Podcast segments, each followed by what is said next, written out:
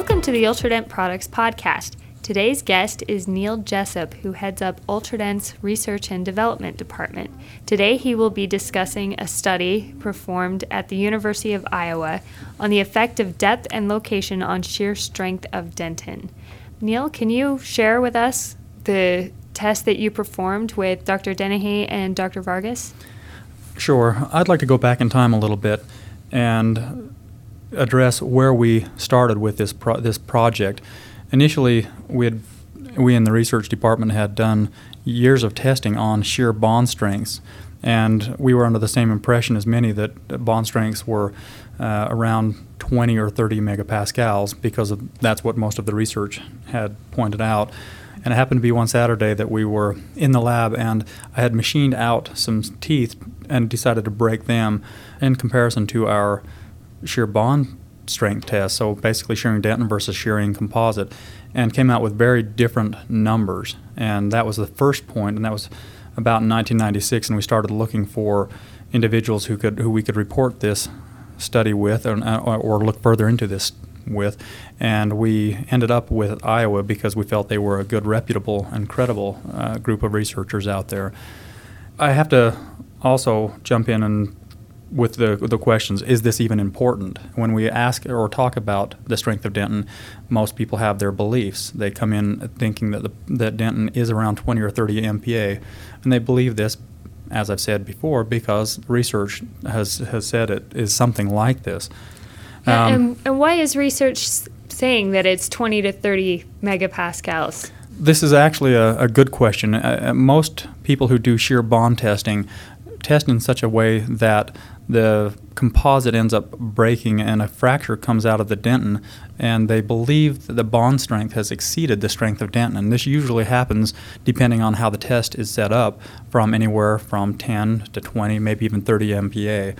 Uh, and, and I think it's important at this point that rather than just talk about MPa as numbers, we start to make this real for you. So, what I would like to do is describe what an MPa is, and I think we can make this very, very clean and simple for those of you who are listening.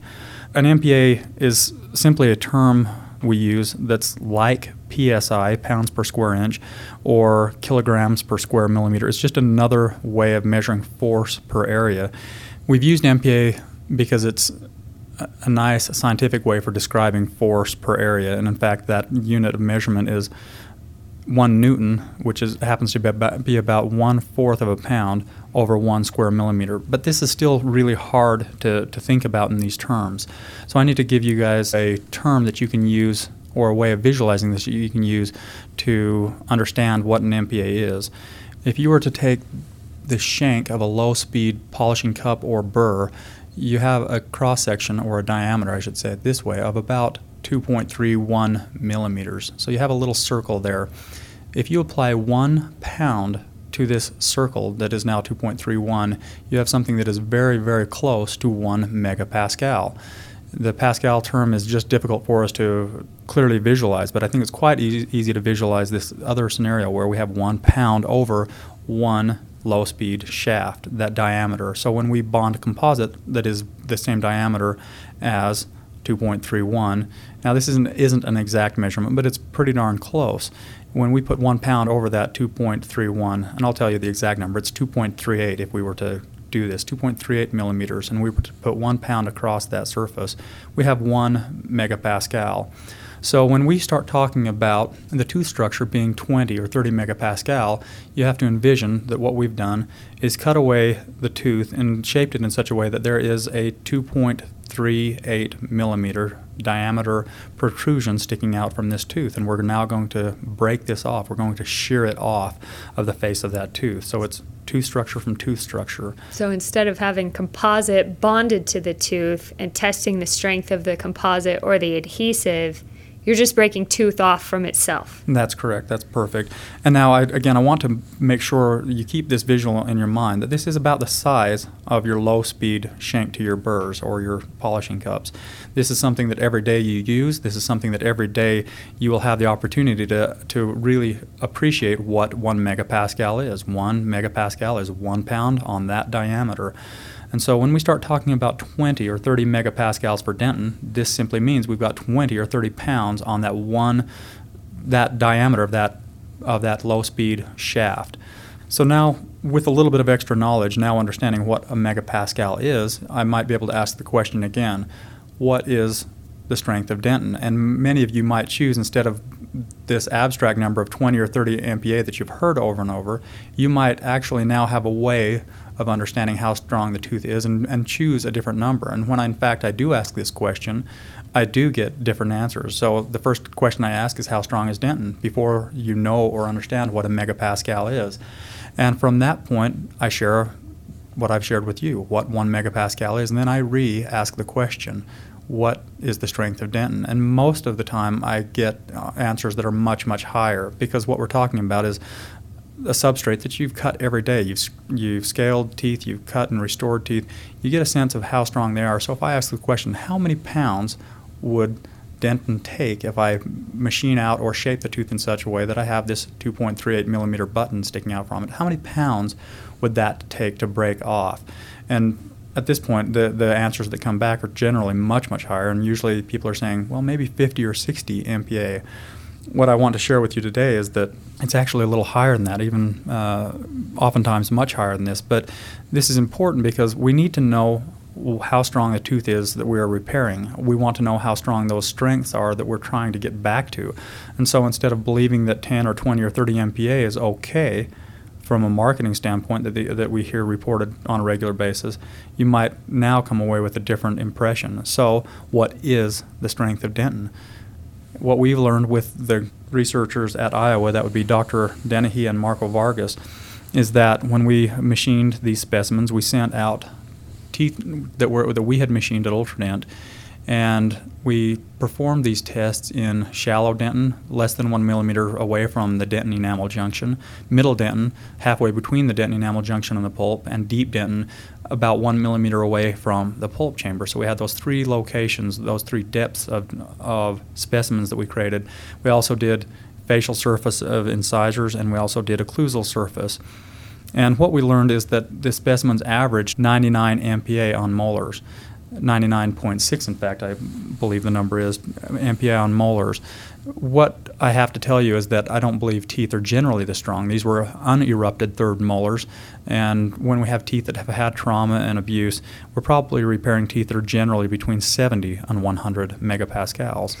But that's still much higher than the numbers we assumed to this point. That's right. We uh, we still have most people reporting numbers much lower than this, and I think it is important that we reset the mentality out there that 10 or 20 or 30 MPa isn't good enough. We have to be repairing teeth back to their inherent strength if possible, and so we should be looking for numbers that would be in the 60s, 70s, and 80s. And there are some products that can do this.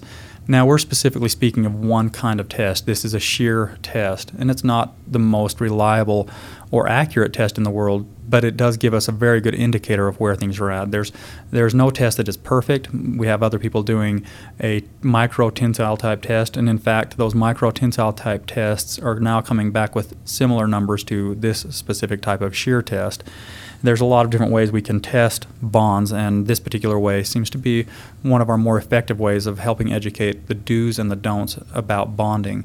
And when we are talking about bond strengths, we really have to remember the strength of the tooth that we're bonding to and, how, and what we're doing to repair those, to repair it back to its original strength. And in fact, after this study, isn't it true that a lot of research groups and universities have started using the quote ultradent method of bond testing? This is right. And even at this point, we have, I hope I'm not speaking too soon, but we have the ISO board looking at this method because it produces a more reliable, or I should say, a more consistent set of data and, and can be reproduced in any different number of labs. It's easier to get this data to correlate outside from one from one research group to the next. And so it has become somewhat of its own standard. And I'm pleased to say that we at Ultradent were able to innovate and push this, this thinking and this education far enough along to where it is becoming accepted that teeth are stronger and helping you understand that these that teeth are something that because we understand how strong they are, there's nothing we can put back that gives them their original strength, that we should be very conservative about removing tooth structure. At this point, the question might come up well, what's the strength of enamel? And at this point, where we try to machine these specimens out, it's, it's become almost impossible to get a good quality enamel specimen that will shear accurately in this test it, because of its brittle nature. We don't get a good reliable test. So these strengths that we're speaking of are dentin. Uh, the enamel is, is more brittle and has different characteristics, but we can say that we believe right from the work we have done that the DEJ really is 60 MPa or above, and and most likely uh, um, pushing again somewhere around 70 to 80 MPa. But nobody's been able to do a perfect test of that interface. So once again, you see another goal to be shooting for when we're talking about adhesives that we should be shooting for the 60s, 70s, and 80s. If products can do that, that's what we need to be doing. Anything less than that is going to be restoring that tooth back to uh, weaker than or less than quality structure than, than what we desire. Now, here's another question I've heard. How relevant are these numbers, strength of dentin, strength of enamel? How much force is actually going to occur in a patient's mouth? No, I really like that question. What we find out is every time we run one of these programs where we're talking about this subject, is we get that question, that exact question. And it's an interesting question in that the MPa measurement is a force per area. And we know that uh, a human's average biting force over the incisors might be anywhere from 20 to 30 pounds. Over the molars, it might be generally ranging from 40 to 100 pounds. This 40 to 100 pounds can be applied over a small surface area, a couple of cusp points, or it can be spread over a large surface area, similar to biting down into a gummy bear. And so we have this challenge of, of trying to relay this back to a clinical situation. People saying, well, you want me to believe that dentin's 70 to 100 MPa. Well, how many MPa can the human bite? We need to relay this or tie this back. And you don't get a direct correlation. What we can tell you is that a 30 MPa bond is much, much less than desirable when we know that the tooth structure is around 70 to 80. And we know that teeth at 70 to 80 MPa survive the long haul for somebody's entire life. And so we would think that a 70 to 80 MPa bond would be sufficient to hold up in those conditions if everything else is working appropriately, if occlusion is functioning right. We know that people break cusp tips off and, and break incisors and think we can break teeth, we can break anything we, we put back in there. But we believe that uh, this repairing of the tooth back to its original strength is one of our primary goals with adhesives, and that we we have to always be looking for setting that bar a little higher than where it has been, and to accomplish this to really get the quality we're looking for. An interesting thing about this kind of testing and, and opening up the mentality on this the true strength of tooth structure is that it kind of put manufacturers in a place where they had to get out of their comfort zone. For so long, everybody's bond strengths were around 20 MPa because that was it. That was as strong as the tooth was, so they had arrived. And you get a test like this and show the actual strength of tooth structure, and suddenly there's there's a bigger range. This is, I think, a, an important thing to address. This arriving moment where people think that they had arrived. We spent a lot of years breaking specimens that every specimen broke out chunks of dentin and believed we had arrived and believed it didn't need to get any better than that. It was this moment of finding out that, hey, maybe the tooth is stronger and maybe it's something wrong with our test that's uh, showing as an artifact that we're breaking teeth or breaking dentin. And when we discovered this, it immediately put us into a different mindset. We hadn't arrived. We had a goal that was much higher. And in fact, as I think at that point, we at Ultradent had a goal that was higher than anybody else out there, and it allowed us to do things with our adhesives and our development team that nobody else had before. I think there's been a lot of quality products and a lot of good chemistry going on out in the world, but when your goal is set much, much higher than anybody else, you're bound to push to limits higher than anybody else. And I feel like we've done a great job of that. It's, it's been rewarding and challenging at the same time to try to climb this ladder of getting to that next level. And we still aren't, openly, I'll admit it, we still aren't to the strength of Dentin with our adhesives, but we are getting very, very close. Now, that's in a lab, a lab environment. Uh, outside a lab environment, you have a lot of things that you will fight and contend, and that is this moist, wet environment. Uh, you're going to have decalcified or demineralized dentin tooth structure. You might have sclerotic dentin, and you sometimes are going to be near the pulp, and you will have a lot of things going against you. But we need to share with you, and over time, we'll, we hopefully we'll have all those opportunities to develop products that are more user friendly and, and giving you the right tools to get the job done to bring these tooth, these teeth back to their inherent strength. I don't by any stretch believe we're there, but I do believe there are a good a lot of good products that can definitely give us quality and long-lived quality. We again this goal of 70 or 80 MPa for bonds eh, is a big deal to me because it it imparts longevity if we have the chemistries that will survive the moist, humid environment or being hydrated. Uh, then we are looking for products that, that don't survive one or two years like many of the researchers believe we have direct evidence and many, many quality practitioners that have composites laced for more than 10 to 15 years and are holding up very well. It's really knowing the set of rules that have to be followed to place a composite to get the quality bonding. Then we can get the trust that these products will last to an acceptable level to where we have faith in, in the procedures and products that we're using. We, we have to get to that point. But I have to go back understanding the strength of the tooth, the inherent nature of the tooth, is primary in this. You can't go on believing that 20, 20 MPa is good enough.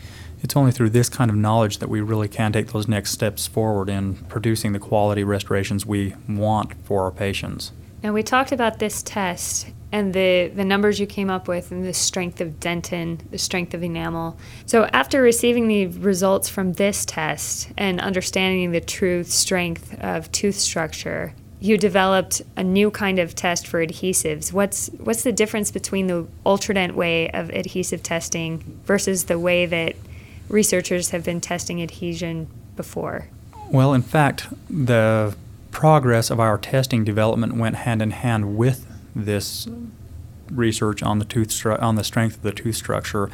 Uh, what we were doing was finding ways to get the composite to stop fracturing in our test, and so we would get a reliable test that broke through the adhesive or fractured through the adhesive rather than the composite. What we learned was the fracture in the composite was directly related to the fracture in the dentin. So we would start a fracture in the composite, it would migrate or propagate down into the dentin structure, g- passing right through the adhesive layer at one point.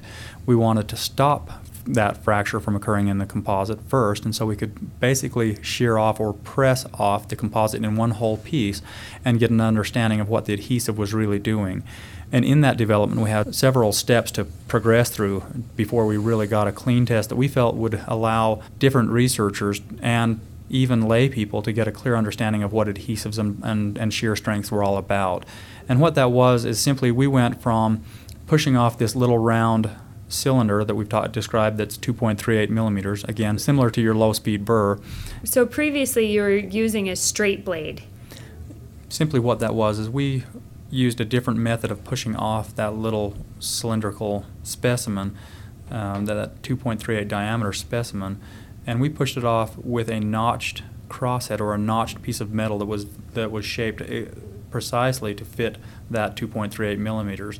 If you use a straight point or a straight crosshead to push that off, you end up with a high point load, a point load that is damaging to the composite up on the top of that cylinder where you're trying to push it off from.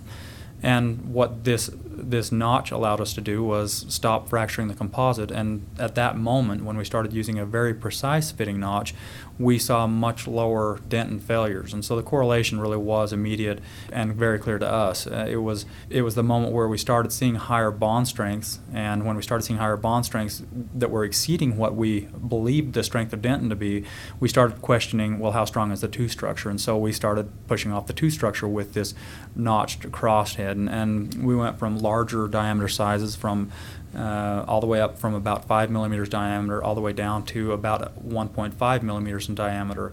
And the, the larger the specimen, the worse the results were because of the high, high force load.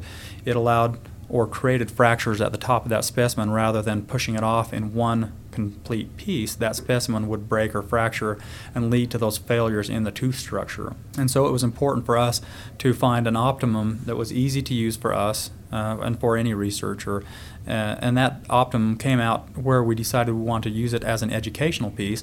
We wanted to give every end user the, the understanding of one pound over a certain area, and that's, that's so you can we all understand and think in pounds, Uh, unless we're in the UK or other parts of the world, we might think in kilograms, and we can use a different calculation that way. But in, for all of us who think in pounds, we this becomes such an easy thing for us to do. One pound over this 2.38 millimeter diameter. That that was very important for us settling in on this. That is the reason for that 2.38 is to allow one pound to equal one MPa over that diameter. But using that going any smaller or any larger, you can do it and the, and the calculations come out. But the most critical detail is that you end up using a very precise fitting notch that actually encompasses the top half of that cylindrical specimen that you've created.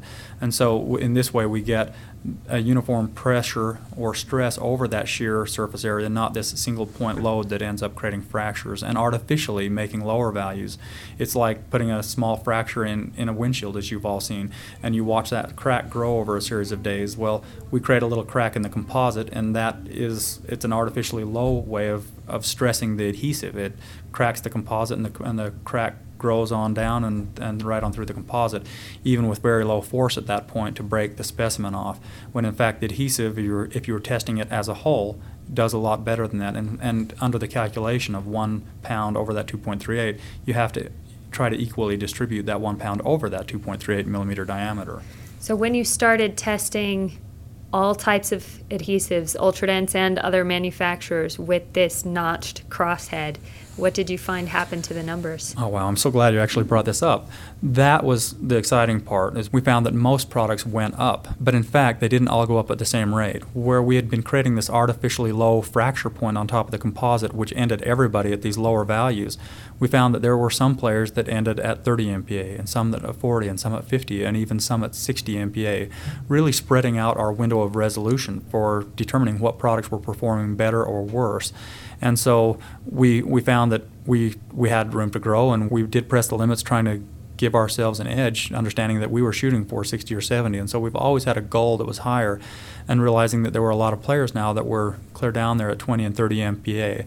It was a big deal for us to understand that we could be at the top of that list and to be maintained at the top of that list. And that at you know a, a 10 minute or a 24 hour or a one month or one year type test where we've waited that long to, to fracture the specimens we've bonded, that we get clear and reliable data. And this process really does give us that. It gives us something that we can see if, if a product is breaking down in moisture, that we see that clearly at this point with this type of a reliable test. Whereas with an older type test, using a straight contact, we might not get that data.